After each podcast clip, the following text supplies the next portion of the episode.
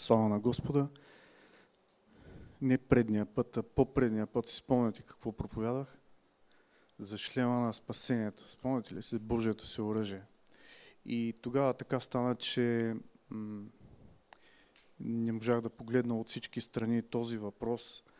А, и в тази първа част на проповедта казах за това а, какво пази шлема, на спасението и защо го пази. Спомняте ли си това? Пазише нашия разум, нашия ум, нашите мисли, а защо ги пазише? Малко по-дълго. А, така, тази вечер с Божия помощ се опитам да открехна завесата според Божието Слово за това а, на практика как се случва това според Божието Слово и какво точно представлява шлема на спасението. Защото а, ние реално не сме го виждали с очите си. Нали? И а, трябва да си го обясним по някакъв начин, за да можем да го практикуваме в нашия християнски живот. А, Словото ни каза в Ефесяни, тогава цитирахме Ефесяни 6 глава, за яко и ти казва в Господа и в силата на Неговото могъщество. Нали? Вземете Божието си оръжие, да може да устоите срещу всичките хитрости на дявола и като надвиете над всичко, значи има много неща, които трябва да се случат. Много неща, които трябва да се случат в нашия християнски живот. Обаче за това е необходимо оръжие, защото ние реално сме в битка и никой не напита дали искаме или не искаме. Та, тая вечер с Божия помощ продължаваме във втората част – а какво реално представлява шлема на спасението и, и, и на практика как се случва тази защита на нашия ум, на нашите мисли, на нашия разум. И затова искам да, да скочим директно в практиката и тази вечер с Божия помощ искам да, да се разровим в една история на една реална битка. Една реална битка – тя се намира в Стария Завет, в Първо царе, 17 глава. Всички деца я знаят. Това е една от най-интересните истории, които те учат в неделното училище. Обаче се оказва, че тя е а, жизненно важна за нас, които сме тяхните родители, нали? за възрастните.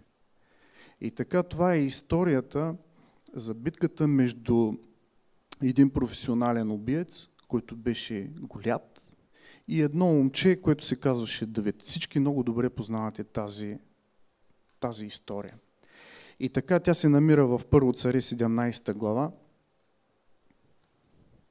А, няма, да, няма, няма да я четем цялата, но искам да ви кажа, тази история никога, никога няма да влезе в учебниците на военната академия. Никога.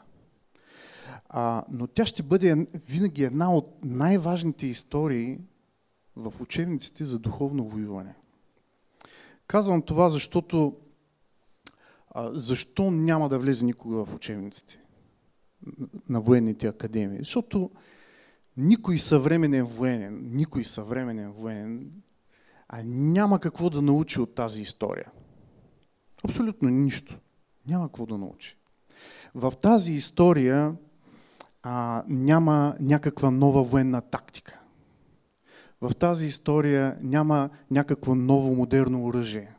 В тази история няма никаква изненада военна, няма хитрост военна. Напротив, напротив. А за естествения разумен и рационален човек това, което прави Давид в тази история е чиста глупост. Това е безумие, едно военно-тактическо безхаберие. И искам да, искам да, да ви докажа това. А, а нека да започнем с Голят. Влизаме в темата за шлема, който пази нашата глава. Нашия ум. А, нека да влезем и да разгледаме Голят. Представете си го само за момент. А, този приблизително 3 метра и 25 сантиметра огромен командос. Машина за убиване. На главата му има какво? меден шлем. Специален меден шлем. Той носи огромна броня, последен модел. Словото ни казва, че неговата броня е била люспеста броня. Не обикновена броня. Тя е тежала някъде около 60 кг. А освен това, той е имал копие, което е било, а, което е било с а, дръжка като, като кросно на, на такач. Освен това, само върха на копието е тежал около 7 кг. Освен това, той е имал огромен щит, който е вървял в комплект с щитоносец. Освен това, той е имал страхотен меч. И Давид казва, че такъв меч няма подобен на този меч. Спомняте ли си, това беше в, в, а, в Първо царе. Записал съм го някъде. Първо царе 21 глава, 5 стих, той казва на свещеника, няма друг като него, като този меч. Така, освен това, той е имал и още едно копие, което е било късо, ако си спомните, Давид казва, че ти идва срещу мене с щит, с меч, с копие и с сулица. Тази сулица е представлявала някакво, някакво късо копие, което е било много опасно, копие за хвърлене. Не като това дългото копие, което в близкия бой държи противника на дистанция, но това късо копие е било много смъртоносно, защото а, то е било късо, леко е било за хвърляне. Много опасно оръжие. И представете си срещу, срещу този убиец идва едно момче, което изобщо не е въоръжено. Изобщо не е въоръжено. То носи една тояга, една овчарска турба и една прашка незабележима дори.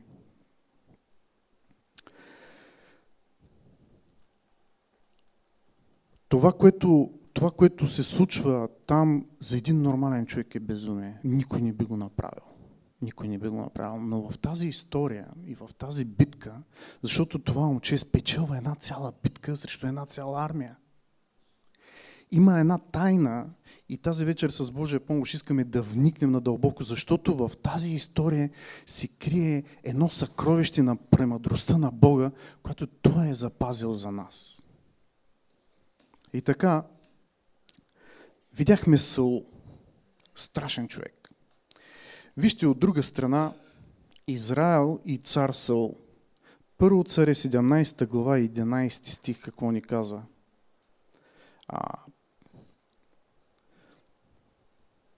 Филистимецът излиза и той хвърля предизвикателство, хвърля презрение върху войската на, на Израел и каза, дайте ми мъж да си бием двамата. 11 стих на 17 глава каза, а Саул и целият Израел, когато чуха думите на филистимеца, се смаяха и се оплашиха много. Искам да спрем за малко тук. Големият проблем на нас като християни, големият проблем, който се случва тук в нашия ум, е страха. Страха. Когато страхът, безпокойството, тревогата, паниката безпрепятствено нахлуват в нашия и остават там, искам да ви кажа, че шлемът на спасението не е на мястото си. Може да е закачен някъде на някои гвозди, но не е и на главата ни. Това е знак, че нещо става нередно в нас.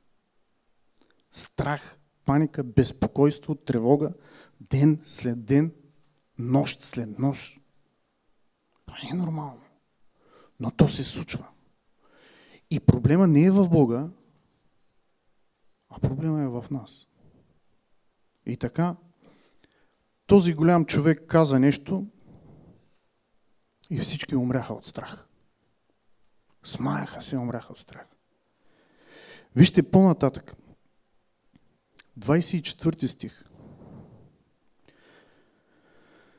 Докато разговаряше с тях Давид, Ето юнакът филистимецът от Гет на име Голят излезе от филистимските редици и повтори същите думи и Давид го чу.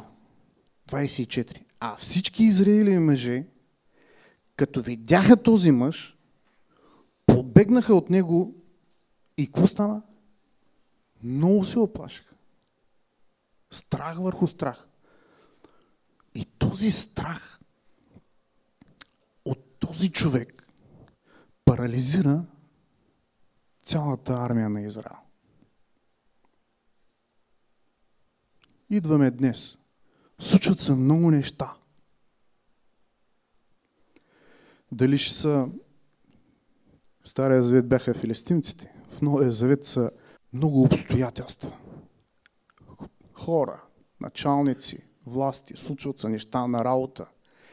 Идва зъл ден, напада на болест, епидемия, случва се нещо страшно. Този страх сковава ума и сърцето на християнина и той е като парализиран и не знае какво да прави. И не знае какво да прави. Страх. Страх от смърт, страх от болест, страх от бъдеще, страх от хора и християнина е парализиран. И цялата армия беше парализирана. И те побягнаха, избягаха и трепереха от страх.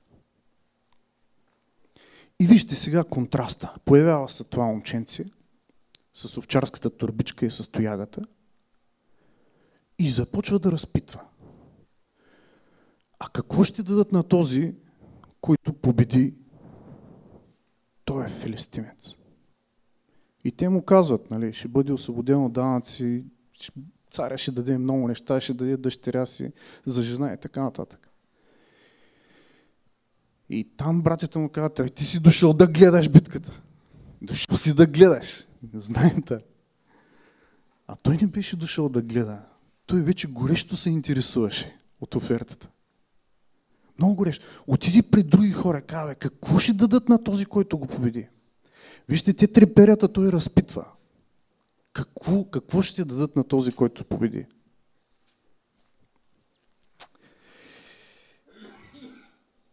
Вижте, видимо, това малко момченце не се страхува. Видимо. И не само ви, то наистина е така. Той не се страхува от този гигант. Това е истинската история. Той не се страхува от този гигант. Как става това? Как става така, че не се страхува? Как може всички, целият народ, царя, всички треперят и се страхуват, бягат, а това малко момченце не се страхува? Това е тайната. Това е тайната на премъдростта от Бога. Това е тайната на шлема на спасението, който пази ума, мислите, разума. Да не може да влезе страха вътре. Изглеждаше това момченце беше по-въоръжено от всички. Той имаше най-хубавото оръжие. И така, как се случва това? Искам тая вечер с Божия помощ да, да съборя два мита. Първият е, че а, някои смятат, че а, Давид е бил много смел. И затова не се е страхувал, нали? А, не се е страхувал от гиганта, не се е страхувал от ловове, не се е страхувал от мечки, побеждал ги. Е. И някои смятат, някои смятат, че той просто е бил много смел. Обаче тая вечер искам да ви кажа, че това не е така. Той не е бил просто естествено много смел. И мога да ви го докажа. Нека да отворим заедно Псалом 34.4 и да го прочетем. Възможно ли е? Псалом 34, 4. И там псалмиста казва така. Това е Давид. Потърси Господа и той ме послуша. И от всичките ми страхове ме избави. Тоест, Давид, като всеки един от нас, е имал, е имал много страхове. Обаче е знаел тайната как да се избави от страха. Как страха да ни го парализира, как страха да ни го скове. Как страха да ни го неутрализира. и той да изпълни мисията на живота си. Амин. Тоест, а, Давид не е бил някакъв свръх човек, който, а, който да е бил безстрашен. Той е имал своите страхове, обаче е знаел тайната. Как да пази ума си, как да пази мислите си, така, защото страха да ни го победи. Амин. И така, първата е, че, първият мит е, че Давид е бил много смел.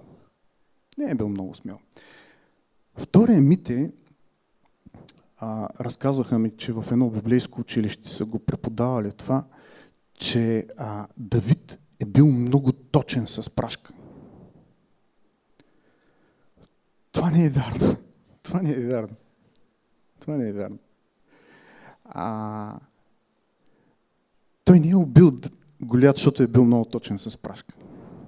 Изобщо не е така. И тая вечер искам да го погледнем, да искам да го вкусим това заедно. Да вкусим Божието Слово. А Давид не е бил много точен с прашка. А, а, носят се едни легенди, че от какво разстояние е можел някаква много малка такава цел да оцели с тая прашка. Това изобщо не е вярно. Вижте, а, дори тази прашка, а, а, тя дори не е и оръжие. Тя не е оръжие.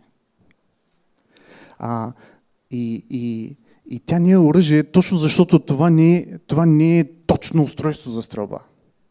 Това е едно безкрайно неточно устройство за стрелба. Особено пък на голямо разстояние, пък и на малко.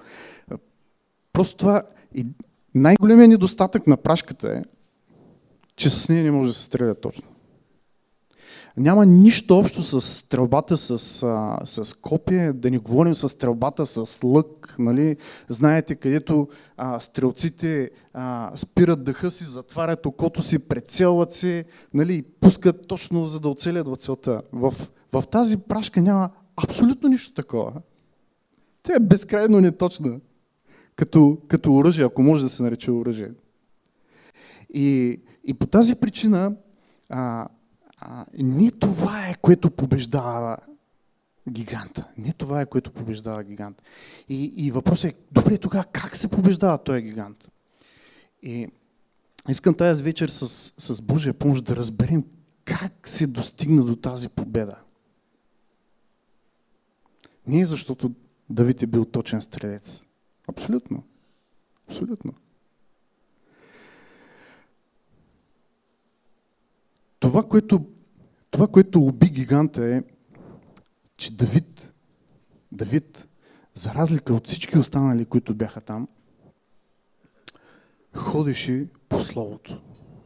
Сега искам да ви го докажа. Искам да се разровим тази вечер. И да видим това богатство, което, което Бог е скрил в Словото си. Кой уби? Как стана това? Как, как беше убит Голят? Нека да отидем заедно в Изход 23 глава. Искам да видите, искам да видите тая вечер как Давид ходи по Словото. Защото днеска а, се прокрадва така в, в църква, се прокрадва една идея, нали, че ние можем да караме така някакси по благодат, нали, а, без да изследваме, без да познаваме Бога, просто да се носим така от вятъра, нали, като християни. Бог ще свърши всичко, Той ще измисли всичко, Той ще оправи всичко. Обаче, обаче това не е точно така. Обаче това не е точно така. Бог е оставил Словото си и иска ни да, да ходим точно по Словото, иска да караме под Словото. И ако, и ако а, и ако Давид е, е наречен а, човек според сърцето на Бога, а, той именно защото дълбоко в сърцето си той имаше този купнеж да изследва Словото, да познава Бога и да се покорява на Бога. И да кара по Словото. Да се превързва. Той в псалмите казва ден и нощ се получавам в Твоето Слово. Не само ден и нощ. Наслаждавам се в Твоя закон. Наслаждавам се. От малък това е било посято в неговото сърце да се наслаждава. Къде е слушал? Как е слушал Божието Слово? Ние не знаем. Обаче някъде там, когато се е чел Божието Слово, той се е наслаждавал от малък и е запомнил принципите. И така. Как победи Голят? Сега ще ви покажа. Не е от прашката, не е от това, че е бил много смел, не от това, че камъка е бил специален. Не е това. Нека да отидем заедно в изход, 23 глава. Искам да видите как Давид с Божия помощ се е движил стрикно по Словото и по обещанията и как Словото е работило и Бог го е потвърждавал. Слушайте какво се случва в, а, в а, изход 23 глава и едновременно мислите за ситуацията там на полето където са двете войски и он е страшния. Така. И Бог казва така в изход 23 глава. Ето, изпращам ангел пред тебе. Това е 23 глава, 20 стих и надолу. Ето изпращам ангел пред тебе да те пази по пътя и да те заведе на мястото, което съм ти приготвил. Мястото, кое е? Обещаната земя. Те вече живеят там. Нали? Давид, Израел вече живеят там. Обаче той каза, ето изпращам ангел пред тебе да те пази по пътя и да те заведе. Внимавай спрямо него и слушайте гласа му, не го предизвиквайте, защото той няма да прости престъпленията ви, понеже моето име е в него. Но, когато има но в Библията, трябва да изострим слуха си. Но, ако слушаш внимателно гласа му и вършиш всичко каквото говоря, тогава, не преди това, а тогава, след това, аз ще бъда, аз, каза Бог, аз, ще бъда неприятел на, твоя, на твоите неприятели и противник на твоите противници. Защото ангелът ми ще върви пред теб и ще те въведе при аморейците, хетите, ферезейците, хананците, евейците и евусейците и ще, внимавате ли, и ще ги изтребя. Това оказа Бог. Аз ще го пратя ангела, моето име ще бъде в него, слушайте го, изпълнявайте каквото, каквото каже, а пак аз какви работи ще направя, нали, само гледайте. И така, и ще ги изтребя. Отиваме на 27 стих, същата глава. Внимавайте. Ще предизвикам пред вас ужас от мен и ще обесиля всичките народи, между които отидеш и ще направя всичките ти неприятели да обърнат гръб пред тебе. 31. И ще поставя пределите ти от Червеното море до Филистимското море и от пустинята до река Ефрат, защото ще предам местните жители в ръката ти. В ръката ти. И ти ще ги прогониш пред себе си. Слушайте внимателно. Връщаме се сега в, в Първо царе 17 глава. И слушайте какво става с Давид. Давид започва да говори. Нали? Царя чува, че някой, някой пита за наградата, някой упорито пита за наградата.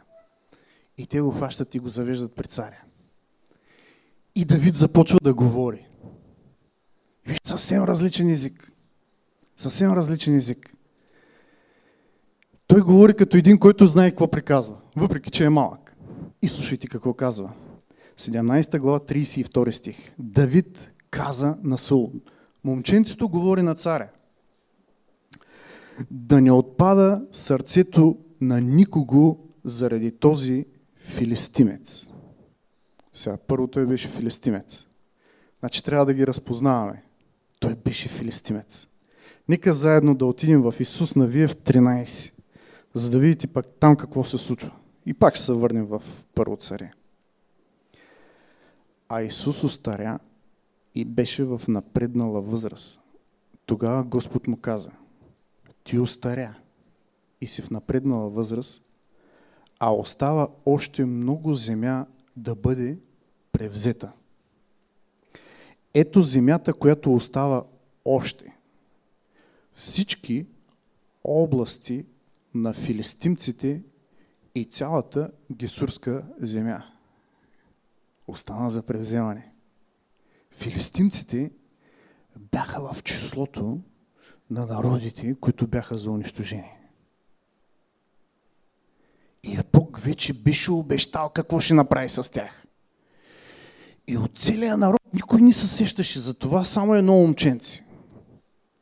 Нали бяхме при обещанията. Какво каза за народите? Аз отивам там, ангела ще бъде с мен, името му е в него и аз ще ги изтребя. Ще бягат пред вас. Ужас ще бъде. Ще се страхуват, че треперят. Обаче в истинската история някак си ролите са сменени. Филистимците са смели, а пък Израел треперят. Защо? Защо? Ами причината е, че не познават обещанията. Не познават Бога си и не познават думите Му. И затова треперят. И затова треперят. Обаче едно малко момченци, които се наслаждава в Божия закон, си спомня какво пише там в изход 23 глава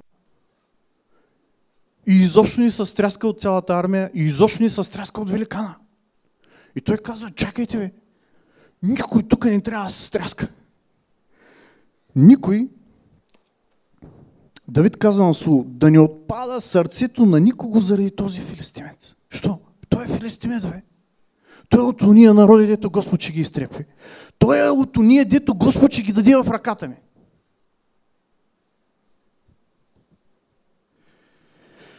Но Саул отвърна Давид. Ти не можеш. Ти не можеш да идеш против този филистимец и да се биеш с него. Ти си дете, а той е войствен мъж още от младостта си. А Давид каза на Саул, слугата ти пасеше овцете на баща си. И когато връхлетеше лъв или мечка и грабнеше агне от стадото, аз го подгонвах. Какво го правеше? Нападаше лъва. Кой нападаше лъва?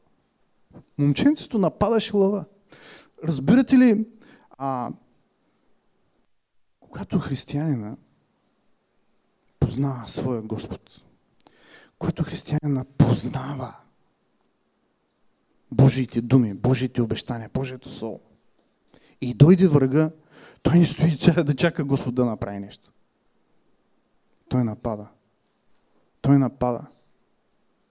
И каза, аз го нападам.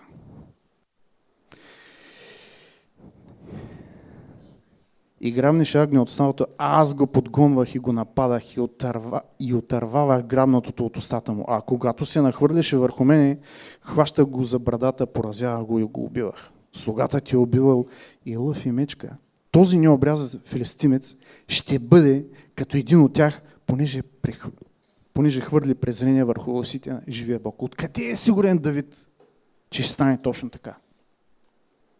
Откъде е сигурен? Знае обещанията. Знае Божия план. Познава своя Господ. И знае как ще стане. И така, тогава Саул облече Давид с облеклото си и сложи меден шлем на главата му и го облече с броня. Давид препаса неговия меч над облеклото му и се опита да походи, защото не беше свикнал с тях. И Давид каза на Саул, не мога да ходя с тези оръжия, защото не съм свикнал и Давид ги съблече. Той взе тоягата си в ръка и като изба пред гладки камъка от потока, ги сложи в овчар, овчарската си турба. Тогава Давид започна да се приближава към филистимеца с прашката си в ръка. И филистимеца идваше и се приближаваше към Давид и щитоносецът му вървеше пред него. И когато филистимецът се огледа и видя Давид, изгледа го с презрение, защото беше дете, беше рус и красив. И филистимецът каза на Давид, куче ли съм аз, че идваш против мене с тояга. Той даже не беше видял прашката, защото прашката е едно въженце. То е едно въженце, по средата на което има едно ушенце, в което се слага камък. И като завърти това въженце и пусне единия край, и камъка излита там на някъде. Долу-горе има някаква посока, нали? Обаче той не беше видял прашката. То не е оръжие. То, то просто е смешна работа. Разбирате?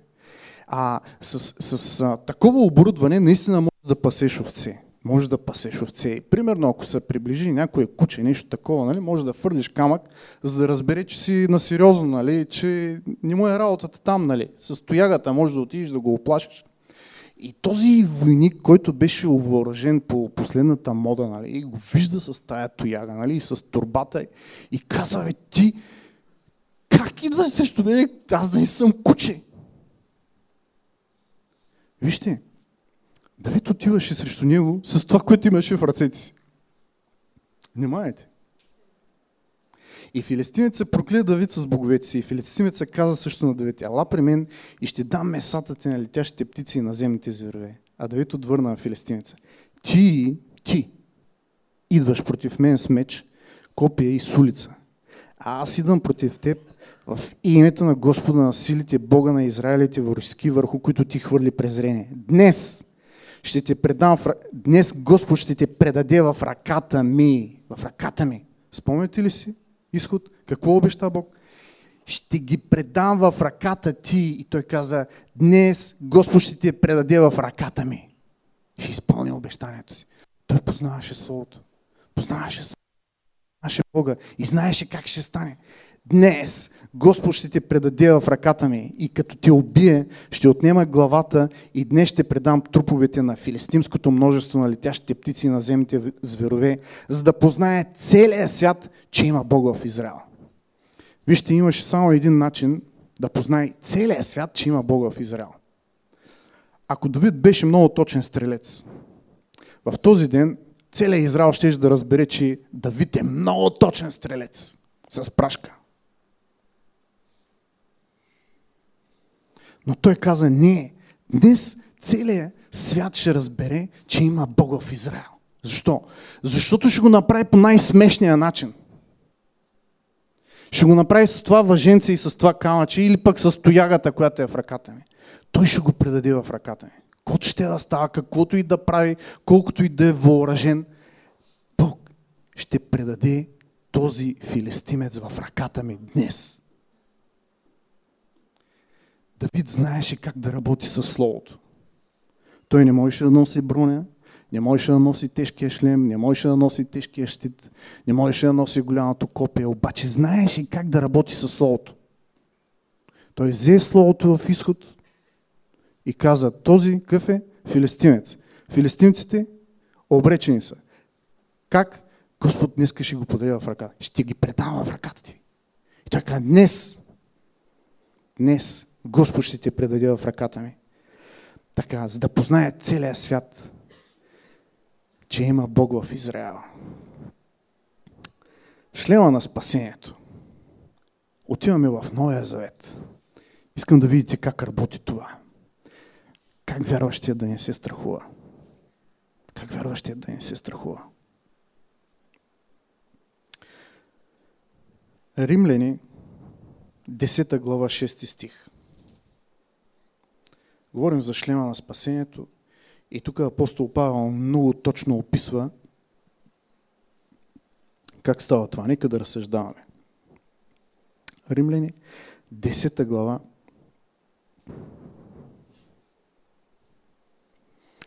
Ще започнем от 6 стих. А правдата, която е чрез вяра, говори така. Какво прави правдата, която е чрез вяра? Какво прави правдата? Говори, говори, говори. Филистимеца говореше и оплаши всички. Давид говореше обаче изобщо не се оплаши. Нали? Давид също говореше. И вижте как говори. А правдата, която е чрез вяра, говори така. Да не кажеш, да не кажеш в сърцето си, кой ще се възкачи на небето, т.е. да свали Христос, или кой ще слезе в бездната, т.е. да въздигне Христос от мъртвите. Но, какво казва тя? Вижте, вярата казва нещо. Той излиза от устата ти. Излиза от дълбините на сърцето ти. Ти си наслаждавал, чел си го, наслаждавал си се на закона на Господа. И той един ден, в ония труден ден, в ония труден час, той излиза на устата ти. И вижте какво излиза.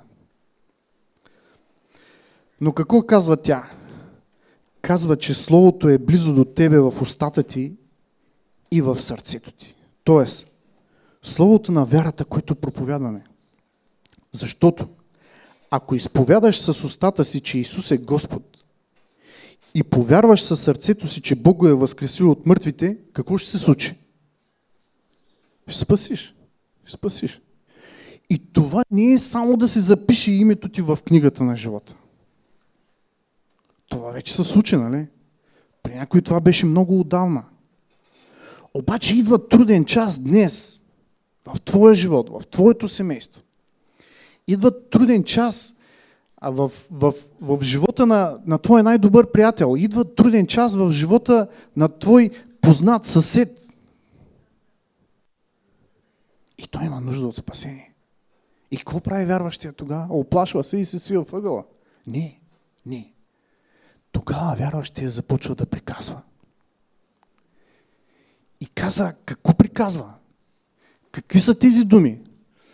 Тези думи са много близо на устата на вярващия. Те са в сърцето му. Тогава, преди време, когато се е насладавал на Божия закон, когато е търсил лицето на Господа, когато е търсил сърцето на Господа, когато е изучавал обещанията, когато е изучавал солото и е трупал това съкровище в сърцето си и днес идва този момент, в който това съкровище почва да излиза на устата му. Защото ако изповядаш с устата си, че Исус е Господ, погледнах думата в, в, в гръцкия език, какво означава думата да изповядаш. Искам да ви кажа нещо тази вечер. Какво значи да изповядаш? Тя означава 4-5 неща. На първо място, буквално означава казвам същото, като някой друг. Какво направи Давид? Каза същото като някой друг. Днес Господ ще те предаде в ръката ми. Но Господ беше го казал отдавна там в, в изход. Спомняте ли си? Той вече беше го казал. Той вече беше го обещал.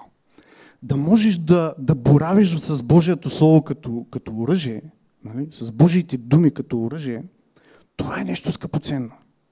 Това е нещо скъпоценно.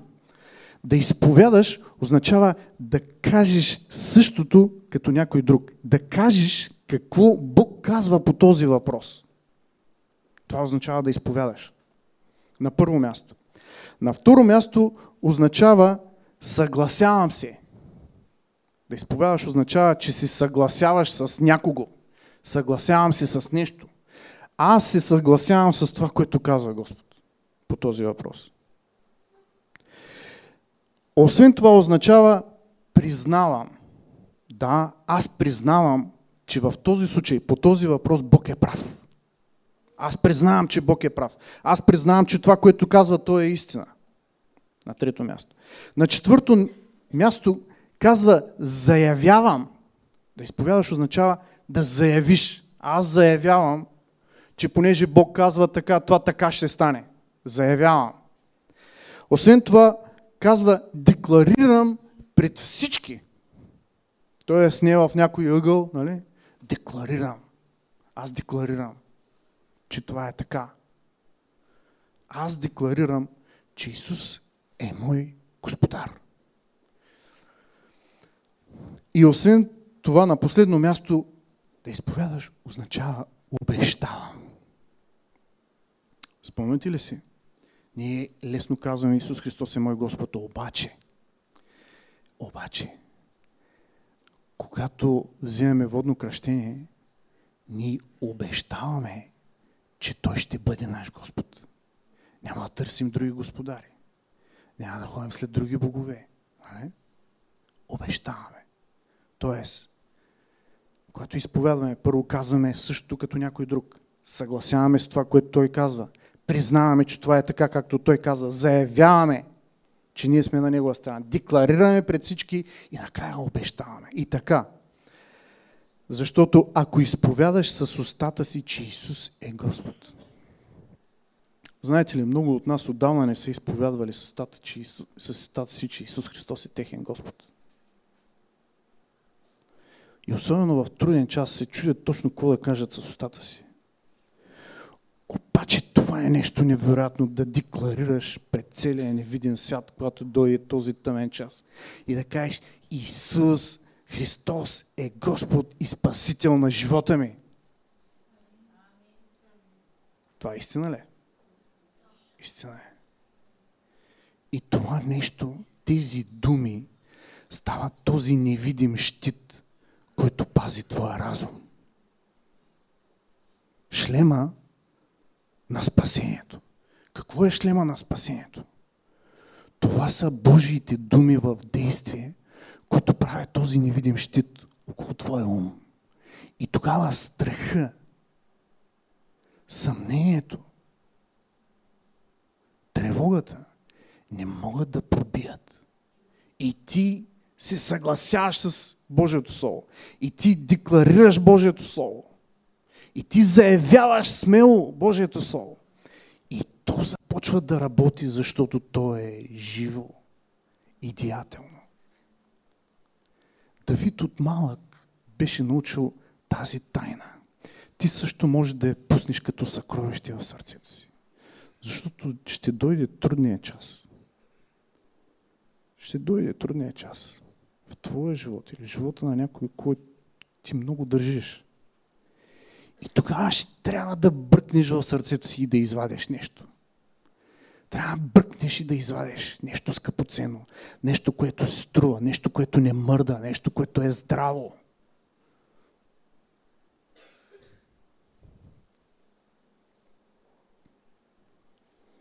Вижте какво казва Давид. Научил тази тайна, той има право да го каже. Псалом 4.8 Спокойно ще легна и ще спя. Защото само Ти, Господи, ме правиш да живея в безопасност. Виж, за някой това може да бъде стихче. За някой това могат да бъдат само думи. Обаче за Давид това беше шлем на неговите мисли. И той ляга и са не идва. Въпреки, че е много страшно. Псалом 27. Нека да отидем заедно там. Псалом 27. Той казва, Господ е светлина моя и избавител мой или спасител мой. Шлема на спасението. И задава този велик въпрос. От кого ще се боя? От кого? Къде е той, дето да се страхувам от него? Няма го. От кого? Днес ние можем да направим много дълъг списък от кого се страхуваме. А Давид пита, добре, от кого да се боя? Като Господ е избавител мой, спасител мой. Господ е сила на живота ми. Не, че Той е много силен. Не, че Той е много точен стрелец. Не, че Той е много смел. Не. Господ е сила на живота ми. И това пази Неговия разум. И Той не трепери от враговете. Когато се приближиха към мене злосторници, противниците ми и неприятелите ми, за да изядат плътта ми, те се спънаха и паднаха. Вижте, Давид има право да каже това. Ако се опълчи против мене и войска, войска, сърцето ми няма да се оплаши. О, ако се повдигне против мене и война, и тогава ще имам увереност. Шлема на спасението. Какво? Какво е шлема на спасението? Уния простички думи, които Бог обеща на своите скъпоценни деца, че ще направи за тях. Ще, ще, ще. Те идват и започват да пазят твоя ум, твоя разум и ти вече не трепериш. И ти ни вече не гледаш откъде да избягаш. Амен.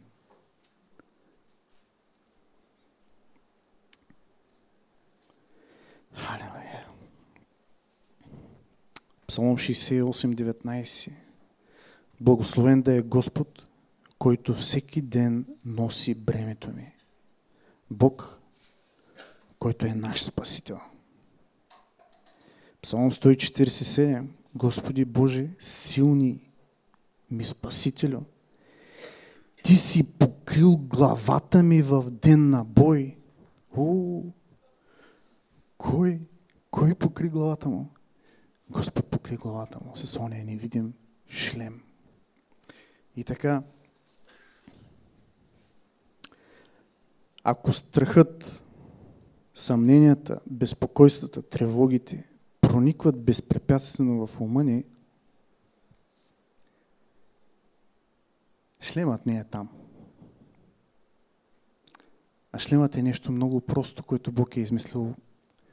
Обаче никое оръжие не може да му противостои. Никое оръжие, скроено против нас, не може да проникне през този шлем.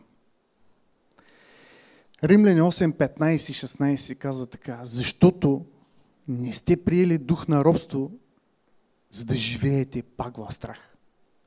Но сте приели дух на усиновление, чрез който викаме Ава Отче. Така и самия дух свидетелства с нашия дух, че сме Божии синове.